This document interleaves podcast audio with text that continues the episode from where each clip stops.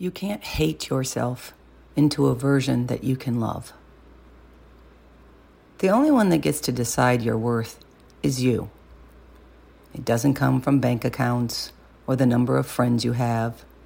It doesn't come from the size you are or where you live. It doesn't come from what you do for a living or even who you are in relationships with. It comes from you, deep inside of you. That's where your worth comes from. It's there that you know how amazing you are. Limitless, beautiful, creative, strong, and capable. It's there you need to go on those days that you feel like self loathing will change things.